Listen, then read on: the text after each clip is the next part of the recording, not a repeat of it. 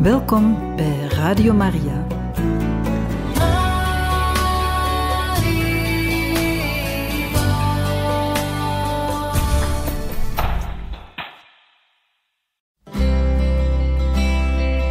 Welkom bij Boekat, een programma van Radio Maria.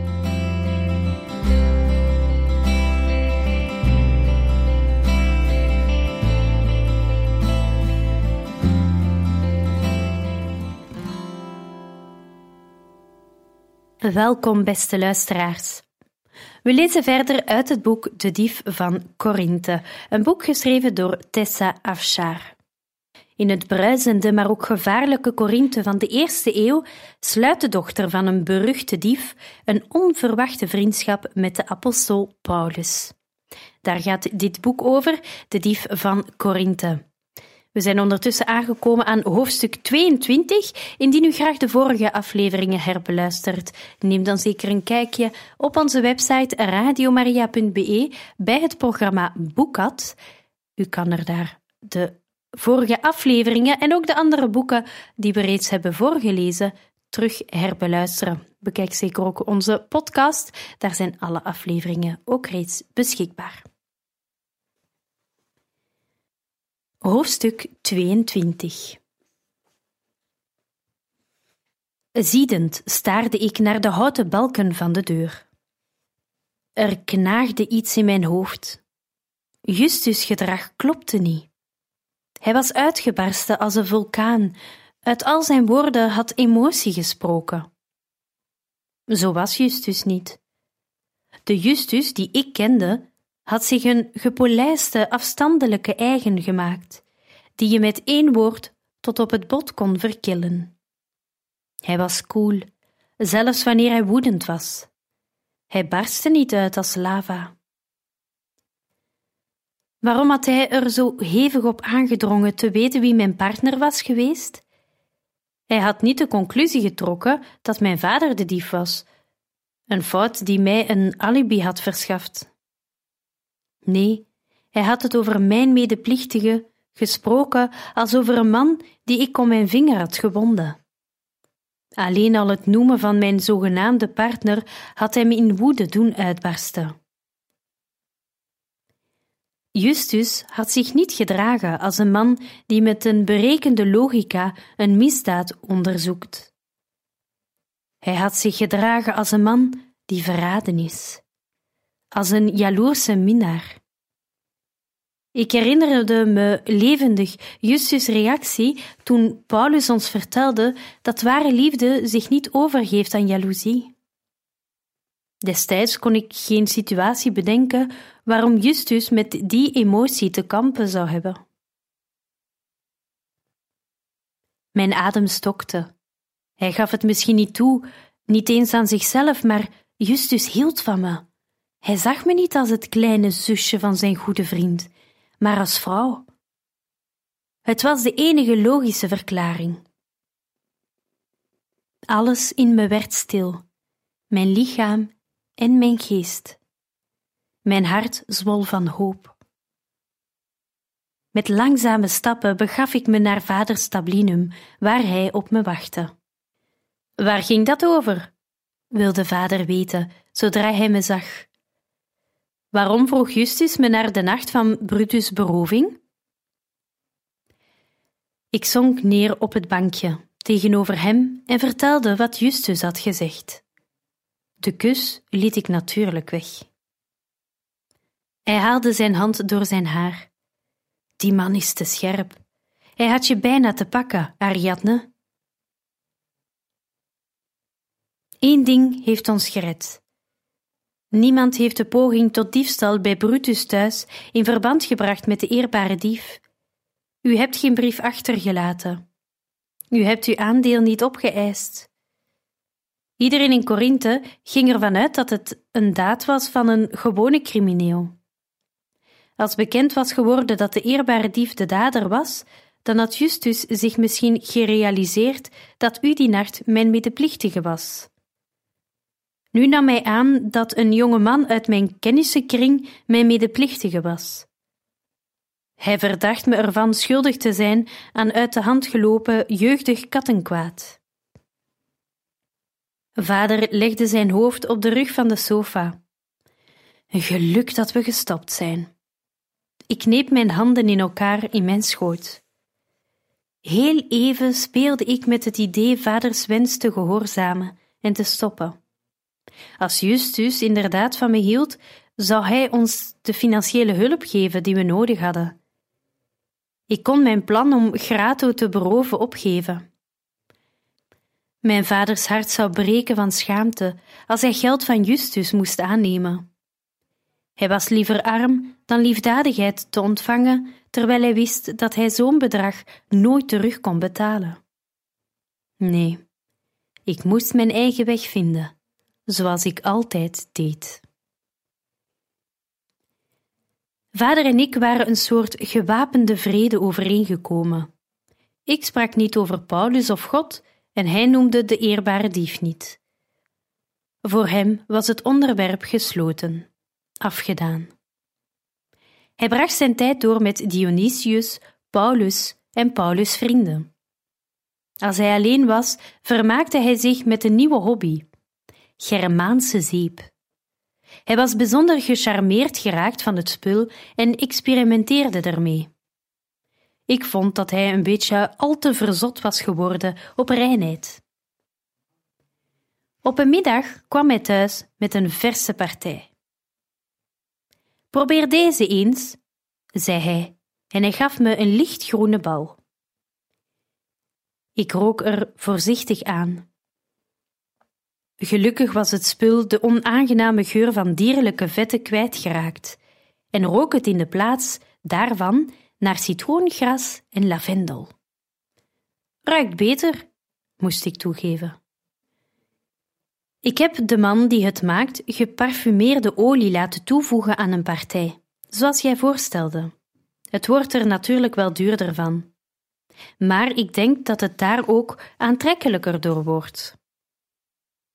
Hij drukte me meerdere ballen in handen. Probeer het in je haar. Waarvoor?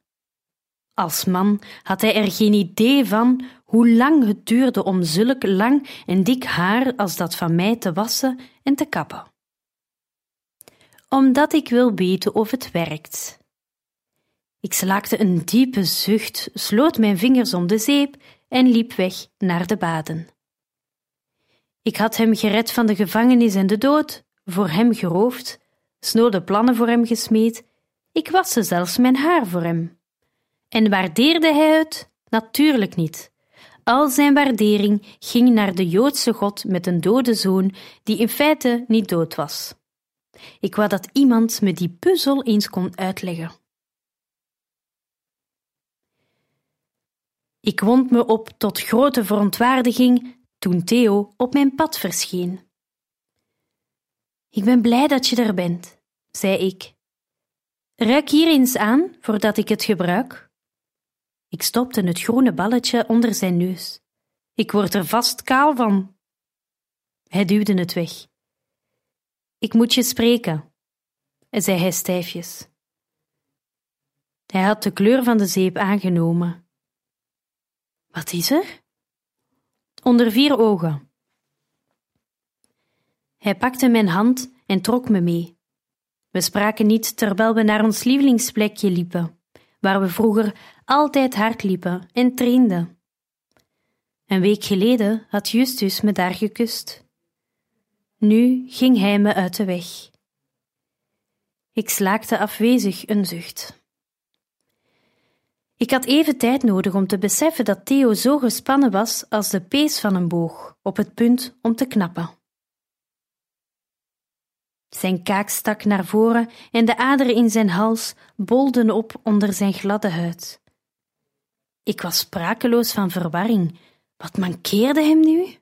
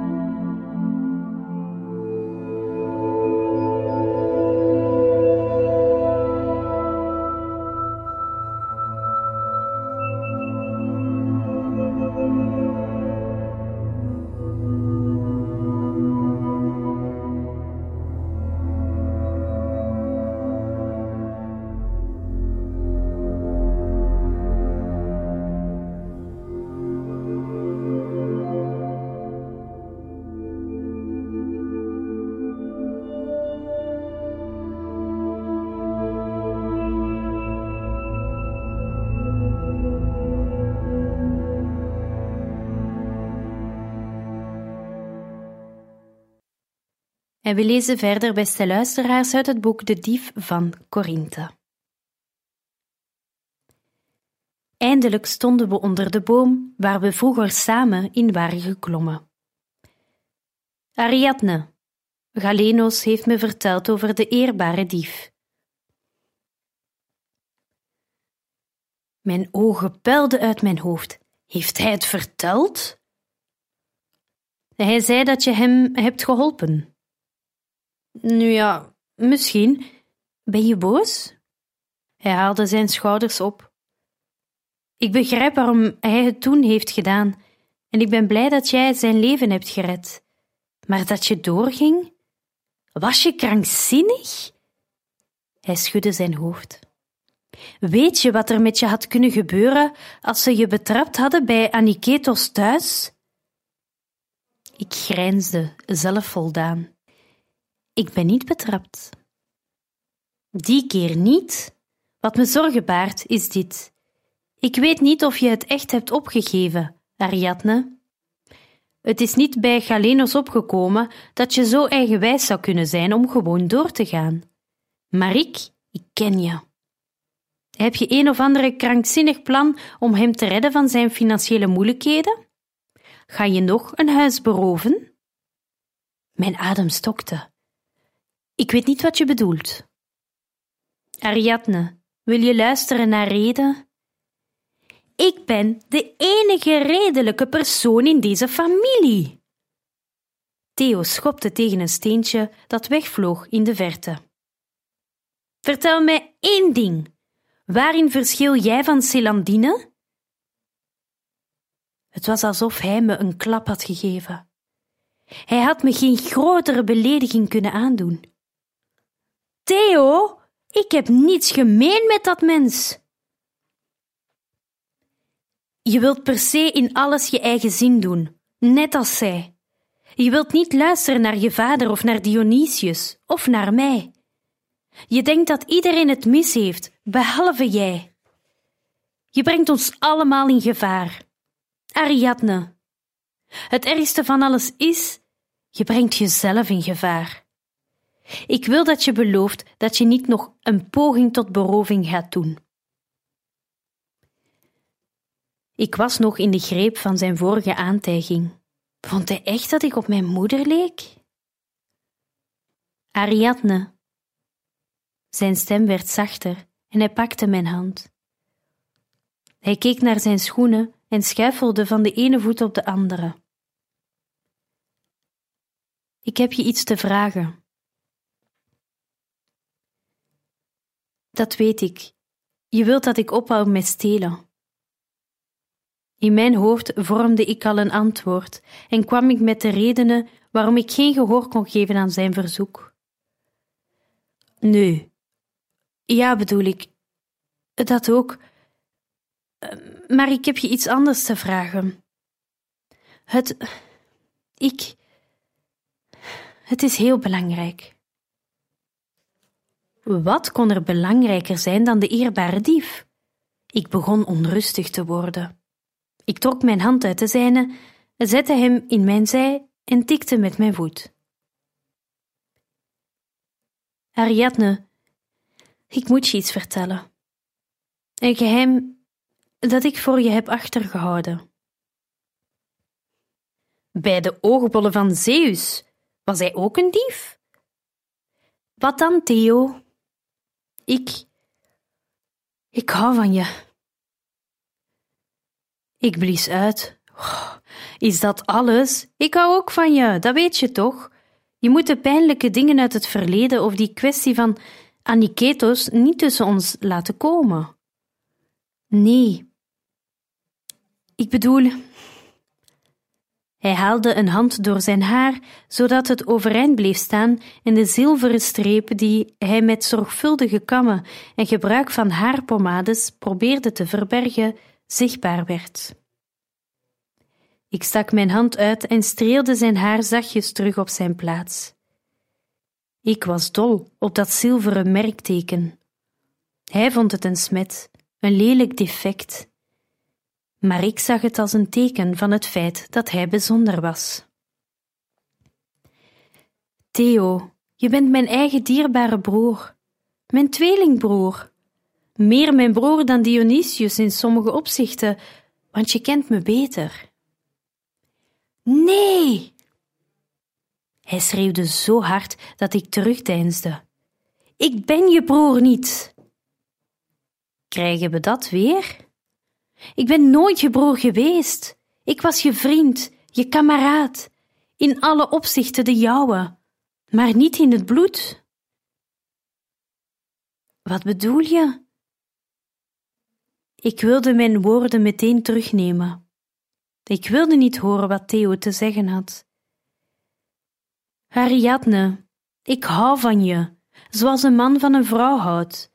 We zijn nooit broer en zus geweest, behalve in jouw hoofd. Niet verbonden door ons bloed, niet door de wet. Op geen enkele manier, behalve in jouw verbeelding. Ik wankelde hoofdschuddend achteruit. Mijn maag kwam omhoog. Met die woorden had Theo onze pijn verzegeld, onze scheiding. Ik kon wel huilen. Ik wilde hem smeken de tijd enkele ogenblikken terug te draaien en ongedaan te maken wat hij had gedaan.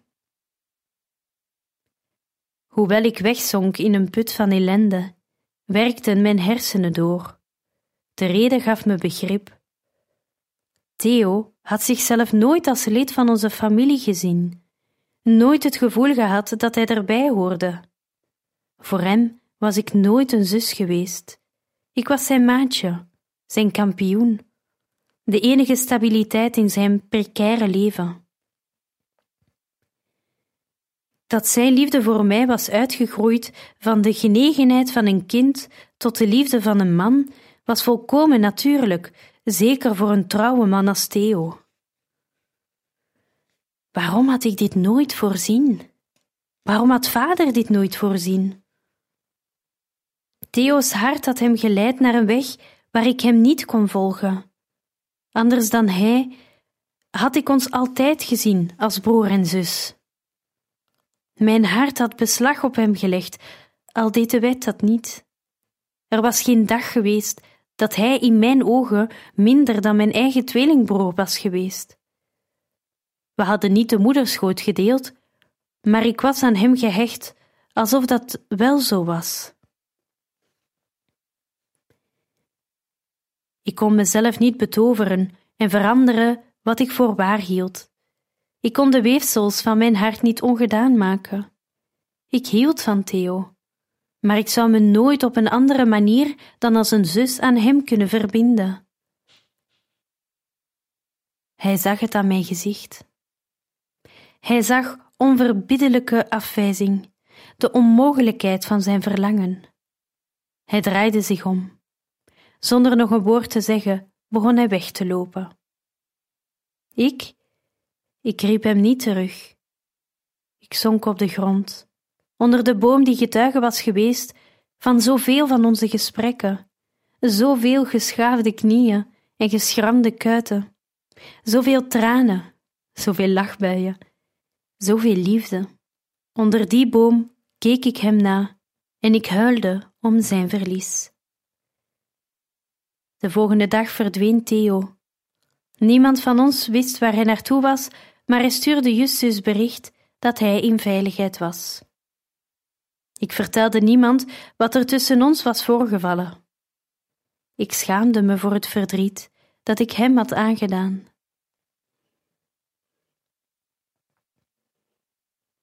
En wat belangrijker was, zijn verklaring was meer zijn geheim dan het mijne. Het was aan hem om het aan anderen te vertellen als hij daarvoor koos. Theo zou niet willen dat ik doorvertelde wat hij me had toevertrouwd. Ik waagde het niet om verraad toe te voegen aan de berg van lijden die ik al had veroorzaakt. Ik was verpletterd door zijn verlies. Ik werd als kaf bij het dorsen. Theo was altijd mijn anker geweest, en zonder hem was ik stuurloos. Ik had niet eens Justus om me aan vast te klampen. Sinds de dag waarop hij me had gekust en me een dief had genoemd, ontliep hij me. Ik had maar één doel: om me aan vast te houden. Ik wilde mijn vader de stabiliteit geven die hij voor zichzelf niet kon scheppen.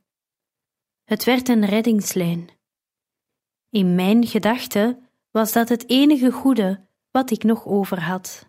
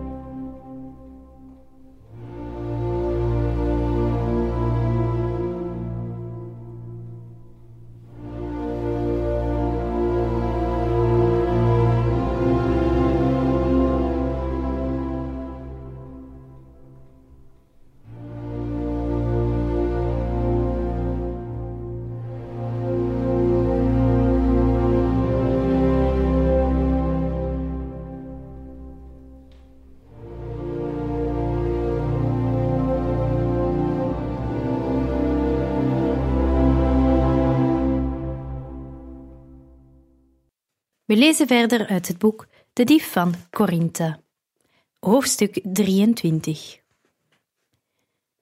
Een week later stond Claudia bij ons op de stoep, radeloos en in tranen.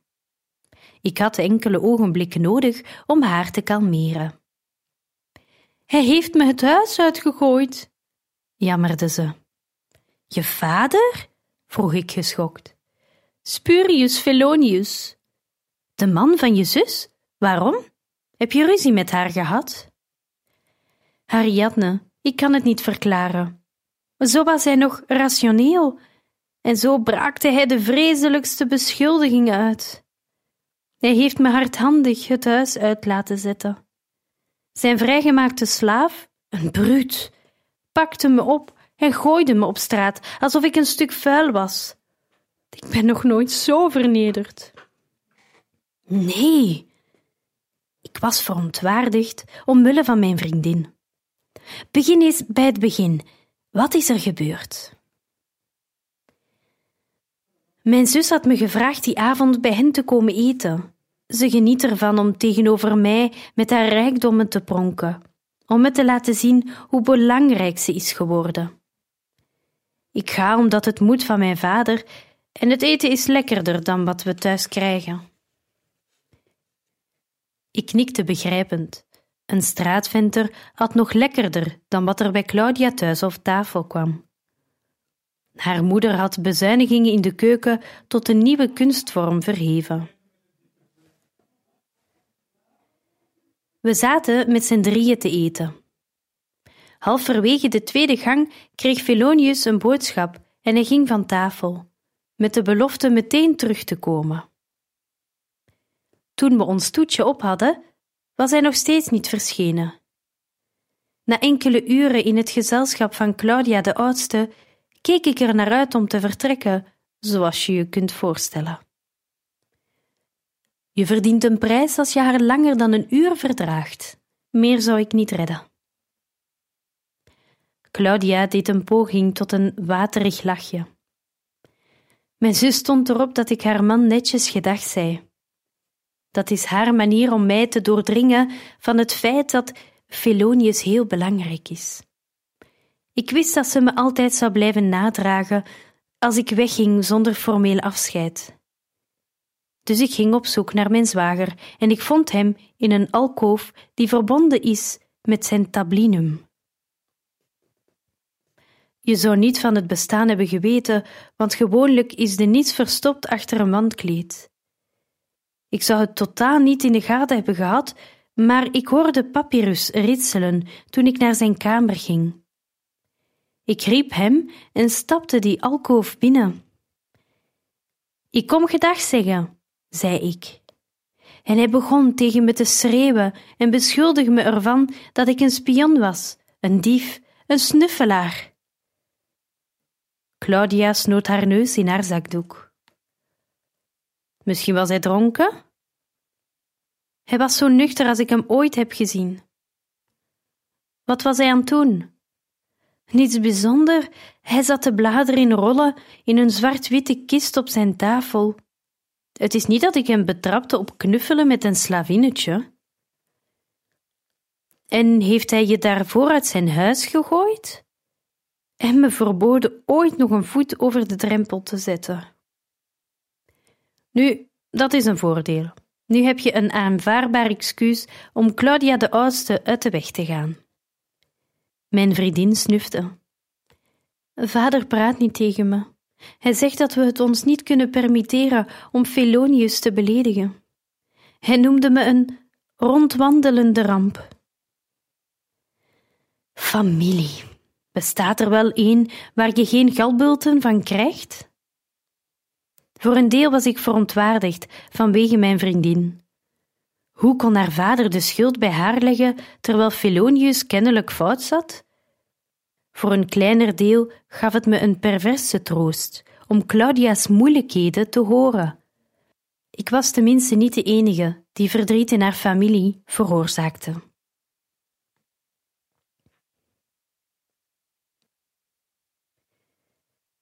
Ik wachtte op het donker van de nieuwe maan voordat ik in Gratos huis toesloeg. Ik had een simpel plan: over de omheining heen klimmen, zeven doosjes pakken, wegwezen. Ik herinnerde me de omweg die vader had genomen in de nacht dat hij bijna was betrapt op het perceel van Brutus en zette een soortgelijk spoor uit naar Gratos villa. Dat maakte het moeilijk om me naar huis te volgen, mocht iemand me zien. Op klaarlichte dag had ik die route meerdere keren afgelegd en in mijn hoofd geleerd, zodat ik onder de dekking van het duister niet in de waar zou raken. Volgens vaders voorbeeld sloop ik door de zijdeur het huis uit. Ik droeg mannenkleding van Theo, die verlaten in zijn kamer lag. Met gezwinde pas kwam ik na een uur bij Gratos Villa.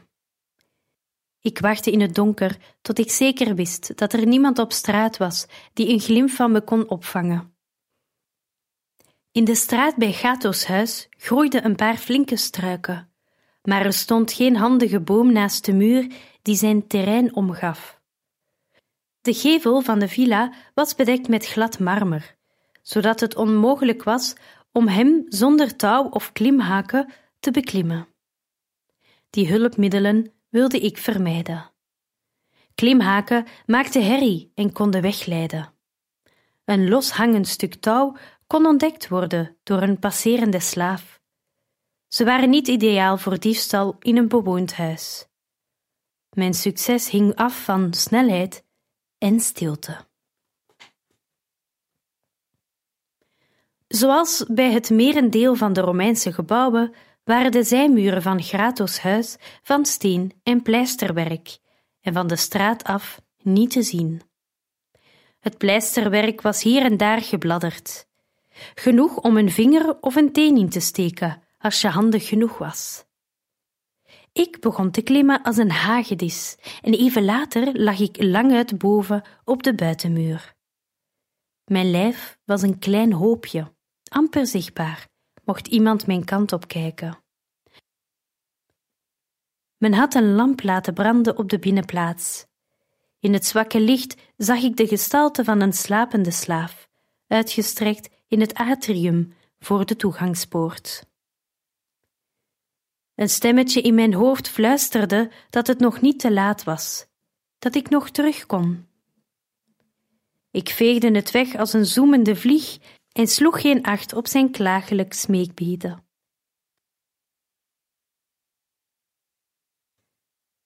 Ik bleef lang genoeg stil liggen om zeker te weten dat de slaaf sliep. Toen begon ik te sluipen. De binnenmuur was geheel bedekt met marmer. Hij was glad en lang en bood een indringer geen hulp om af te dalen naar de binnenplaats. Het deed er niet toe. Ik was niet van plan om af te dalen.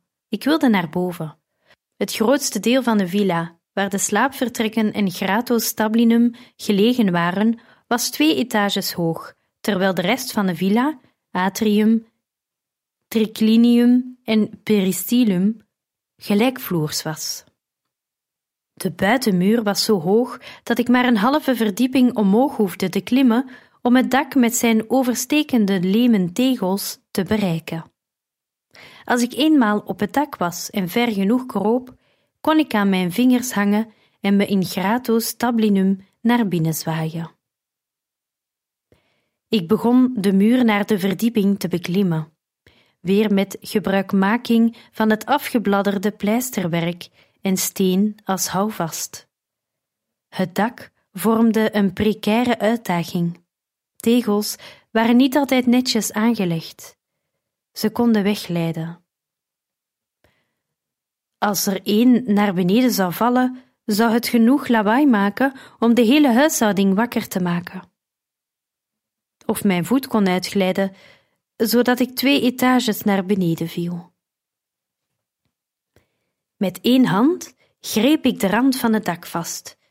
Ik was nu half op de muur met mijn tenen in een brede barst gestopt en mijn linkerhand vastgeklemd in een diepe kloof en half hangend in de lucht. De vingers van mijn rechterhand klemden de tegels van het tak vast. Als de tegels verschoven, kon ik makkelijk achterover vallen. De tegels hielden het. Ik bracht mijn andere hand omhoog en trok mijn hele gewicht op, tot ik mijn benen op het dak kon zwaaien. Ik ademde diep in toen de druk op mijn armen en schouders werd verlicht. Ariadne, fluisterde een stem. Ik verschoot van schrik en verloor mijn grip. Ik begon te glijden.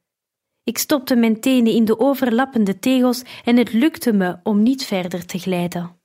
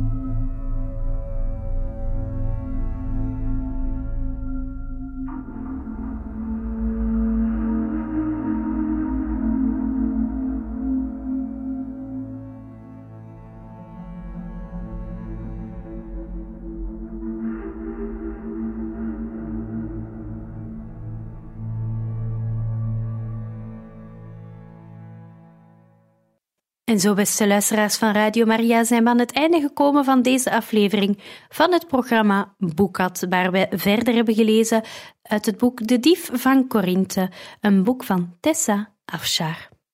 Tot de volgende keer.